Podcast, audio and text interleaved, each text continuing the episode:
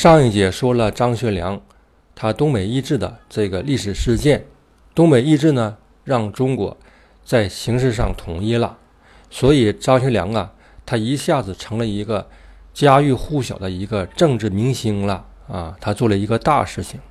这个事情呢发生在一九二八年的十二月二十九日，可是此后不久啊，在第二年就是一九二九年的一月十日。张学良啊，又干了一件大事。这件大事呀，也同样是震惊中国人呐。他做什么事了？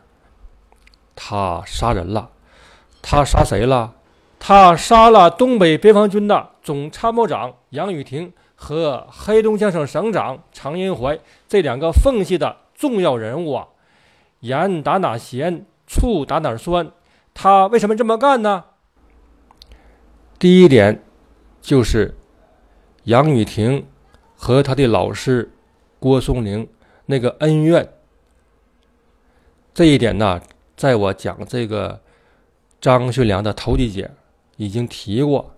他的老师郭松龄啊，对他非常重要，他非常爱慕、崇敬这个郭老师。可是呢，这个郭松龄啊与杨雨婷他们就两派争斗。杨雨婷呢是这个士官派，就是留学日本士官学校的那些毕业生组成一个啊派系，叫士官派。而这个郭老师呢，他这个派别呢人数少，是留学中国保定的中国陆军大学这一派。呃，这一派那个人数比较少，两派争斗啊，明争暗明争暗斗啊。最后呢，郭老师他。因为这个张作霖的第二次直奉大战呢，这个郭老师看准机会了，揭竿而起了。可是不幸啊，后来失败了。杨雨婷呢，借着张作霖的名义，啊，在辽宁新民将郭老师夫妇全部枪毙了，啊，除掉了他的这个死敌了。所以说这件事情让他学生张学良非常气愤。非常恼火啊，非常痛恨，这一点呢，就是埋下了张学良与杨雨婷他们交恶的这个种子啊，这是第一个原因，第一个理由吧。第二个理由就是从张学良他接班之后，他不接班了吗？他父亲啊，这个位置给他了啊。他接班之后呢，这个杨雨婷啊，还有这个常荫槐呀。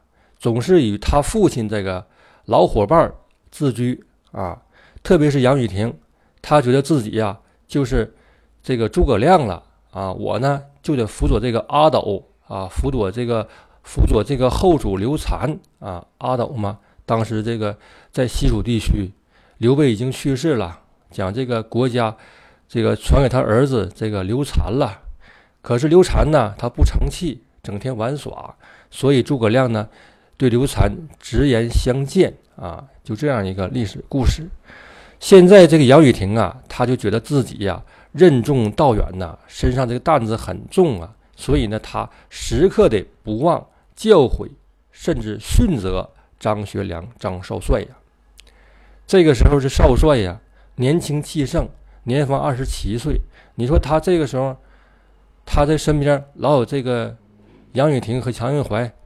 跟他这个直言不讳，老说他，老批他，不给他面子，你想他能高兴吗？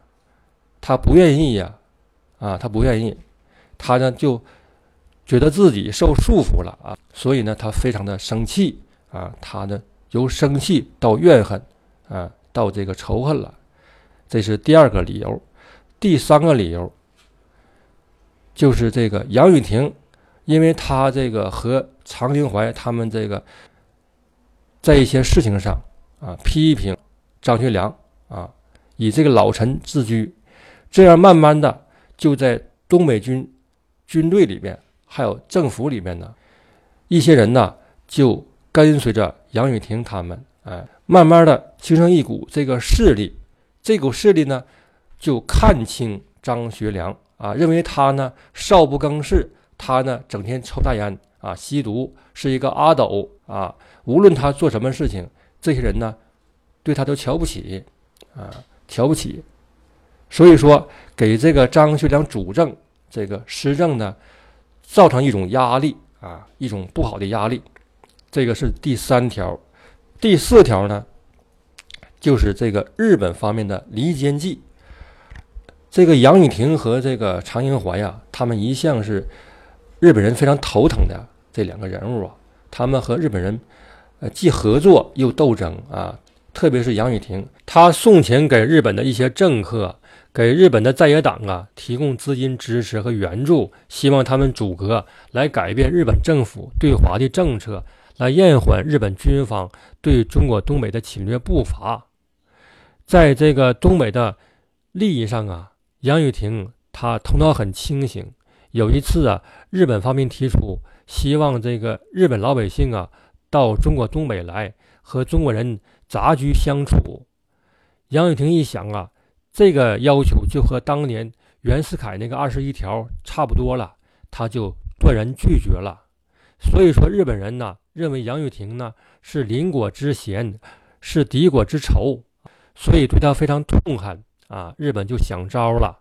日本呢有一些浪人呐，一些武士，他们呢就到奉天来啊，散布一些谣言，就说这杨雨婷要造反啊，这个常英怀呢也要。收买势力啊，壮大自己势力，要造反啊！他们要造反，要谋取奉天这个最高长官的位置。这个风言风语，慢慢的就传到了张学良的耳朵里边了。他能高兴吗？有一个日本人呐，就送给了张学良一本书，什么书呢？就是一本小册子，叫《日本别传》。《日本别传》写啥呢？写这个当年在日本幕府和战国时期的那些历史故事，有一个故事啊，让张学良非常的震惊。什么故事啊？就是这个，呃，德川家康和他的主君丰臣秀吉他们之间的事情。当时丰臣秀吉是大明，将天皇架空了，实际行使统治日本的权利啊。德川呢是他的家臣，是重臣，为他这个。南征北战，建功立业。可是这个德川呢，慢慢的就因为这个功劳大了，他就开始轻视这个丰臣了。后来找机会、找时间，他呢就篡位了啊！就像这样一个故事，来这个暗指啊，来暗示说是张学良、张少帅，你要注意了，你身边就有这样的人呐，他们居心叵测啊，要篡你位子。那这个张学良他年轻啊，他毕竟年轻啊啊。他在这个心胸上，在这个眼界上，他远不及他父亲呢。这个时候啊，黑龙江的军务督办万福林，他后来是这个东北边防军的副总司令，在那个东北易帜之后，他报告啊，说这个常英怀呢，要在黑龙江成立一支山林警察队，就是一支新的部队，要准备招二十个营啊，并且从外国要进口武器了。这个事情啊，张学良非常反对。他认为，现在有东北边防军，还有这个地方部队，没必要成立一支新的什么三林队儿。他就认为这个常英怀呀，在那里边要准备给自己扩大势力了，要和这个奉天抗衡了。可是后来经过调查呀，这个常英怀他进口的武器呀，并不是什么武器，而是轮船啊，为这个呃松花江新添的轮船。最后一个理由呢？就是上面这些理由的总结啊，就是四个字啊，主少国疑。主少国疑呀，少是少年的意思，就是我主君非常年轻，少不更事。这个国家呢，所以对这个主君治国理政这个能力就产生怀疑了，所以叫主少国疑。而且这个张学良呢，他还吸毒啊，他这个当时的毒瘾很大呀，因为有这个东北易帜这个事情啊。压力很大，所以他每次有压力的时候，他就吸毒啊，呃，他毒瘾很大，所以弄得这个他的形象不佳呀，骨瘦如柴啊。他父亲这些老哥们们啊，那都跟张学良是属于长辈嘛。开会的时候啊，这个张学良管他们叫叔叔大爷，都是长辈，对吧？一大屋子长辈呀。有时候张学良受不了了，呃，就暂停，我出去一趟，就回卧室了，干啥去了？扎针儿去了，所以久而久之啊，这些老人们、这些老部下们呢，就是对张学良啊觉得就是很失望啊，很失望。慢慢的，这个主少国疑这个情况那就很明显了。下面说一下张学良他决定枪杀杨雨婷、常英怀的直接导火索。第一个就是杨雨婷和常英怀他们建议成立东北铁路督办这个事情上与张学良的矛盾。杨雨婷为了这个与苏俄抗衡，他呢就想成立一个东北铁路的督办。啊，因为当时这个中东铁路有督办这个机构呢，是这个中国成立的，也是为了管理这铁路。啊，这个机构的头叫吕荣桓，他受制于苏俄这方面，而且这个中东的中东路这个这个局长啊，都是苏联人，他们呢把持大权，收这个运费呀，也不给中国啊，这个收益很大，但是中国那个占不着啥便宜。嗯，所以说这个杨雨婷啊，他就百般踌躇，百般运作，后来决定啊，成立一个管理东北三省的一个督办啊，铁路督办，就是争权益啊，和这个苏俄和日本争权益。实际这是个好的事情，这张学良就不买账啊，他不买账，他看不透这一点，而且他说说这个事儿的话，这是一个大事情，需要报请南京政府来批准，所以他不同意啊。所以这杨雨婷和常英怀呢，几次三番找他，呃，找他他不同意嘛，慢慢人家人家就来脾气了。这杨雨婷说：“你这小兔羔子，你也不听我话呀！我做事情你就不用想了，指定是好事情，为你们好，为咱们东北好，你就别老这样事儿了啊！你老说他，那你说这张学良能愿意吗？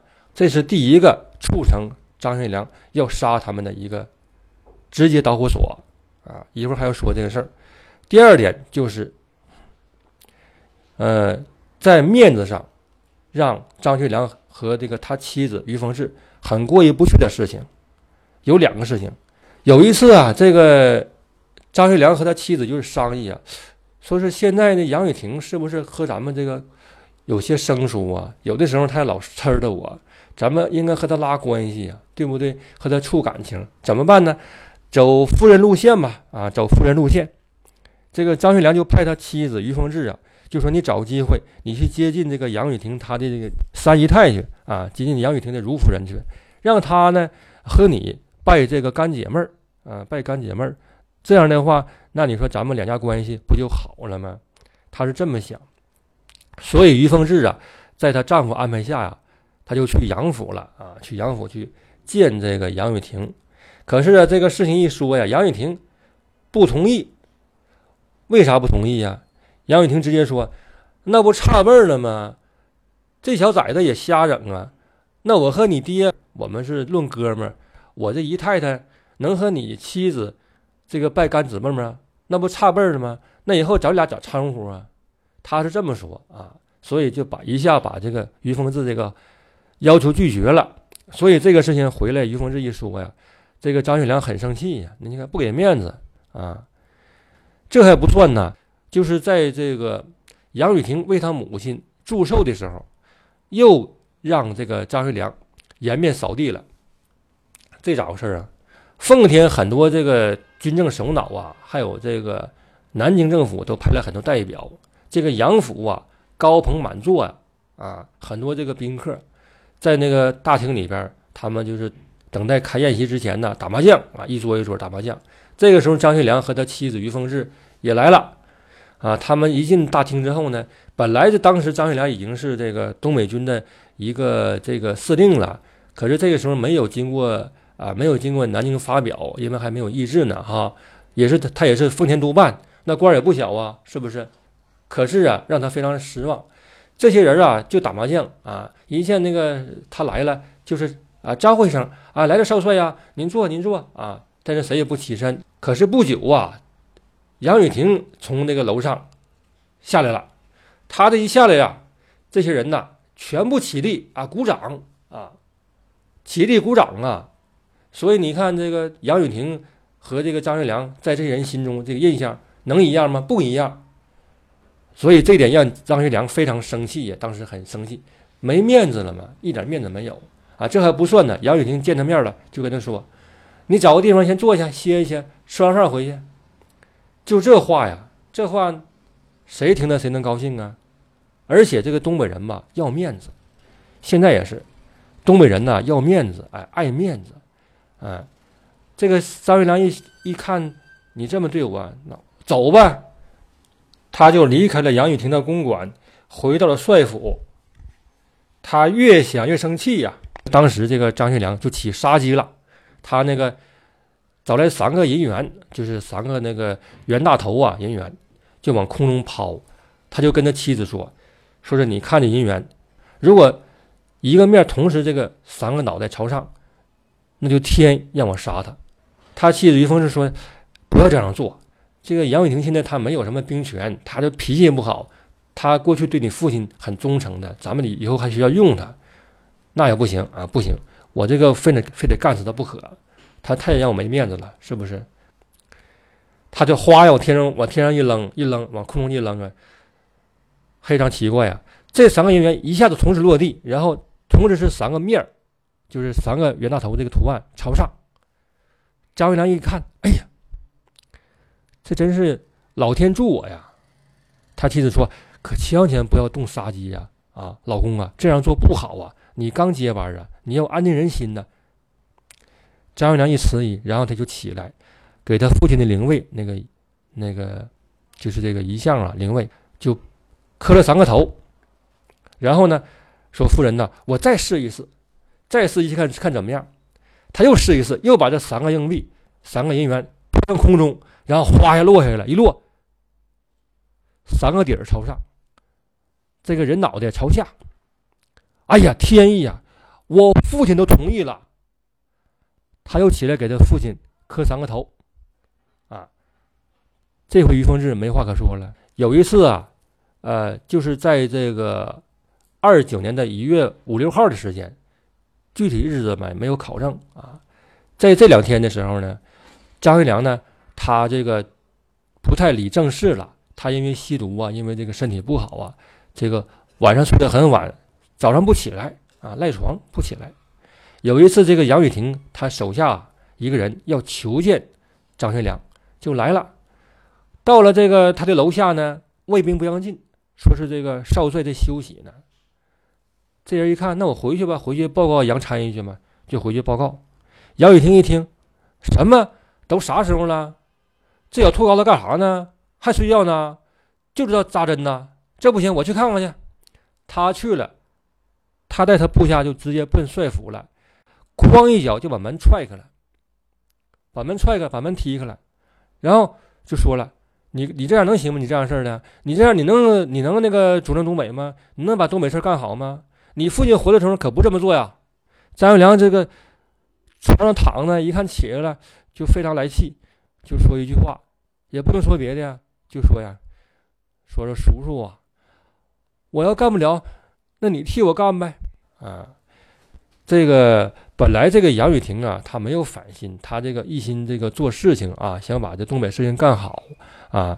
但是呢，他这么做吧，就有这个取死之道了啊。张学良呢有杀他之心，他有取死之道，所以说这个事儿不就成了吗？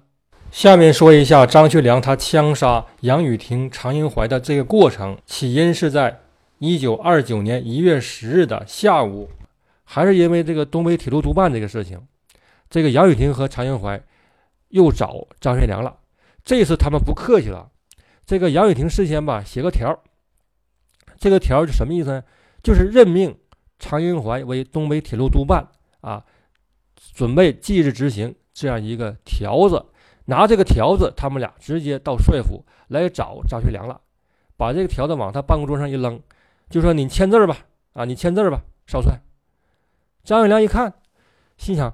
又来找我了，我躲你都不躲不过来，又来找我来了。呀，这个事儿吧，今天今天吧，这个我这个有别的事情，哎，先不要签，不要签吧，好不好？那不行，必须签了。哎呀，那个叔叔大爷们呢，我求求你啊，我真有事儿。你这样吧，这个事儿也不是小事儿。你先在这吃饭，你俩在这吃饭，现在都四点多了。吃完饭之后，咱们这个好好合计合计，然后我指定签字，你看怎么样？他推脱呀。这杨伟宁和常艳华一听。那也行，那这样吧，我们不吃饭了，我们回家，我们回去吃饭，回去吃完饭之后再回来找你，行不行啊？今晚这事儿必须办了啊！你放心吧，放心吧，啊，两位叔叔，两位大爷，你们先走吧，晚上回来我给你们办。他们走了，他们一走啊，这个张学良啊非常气愤，怒从心中起呀，恶向胆边生啊，他要起杀机了。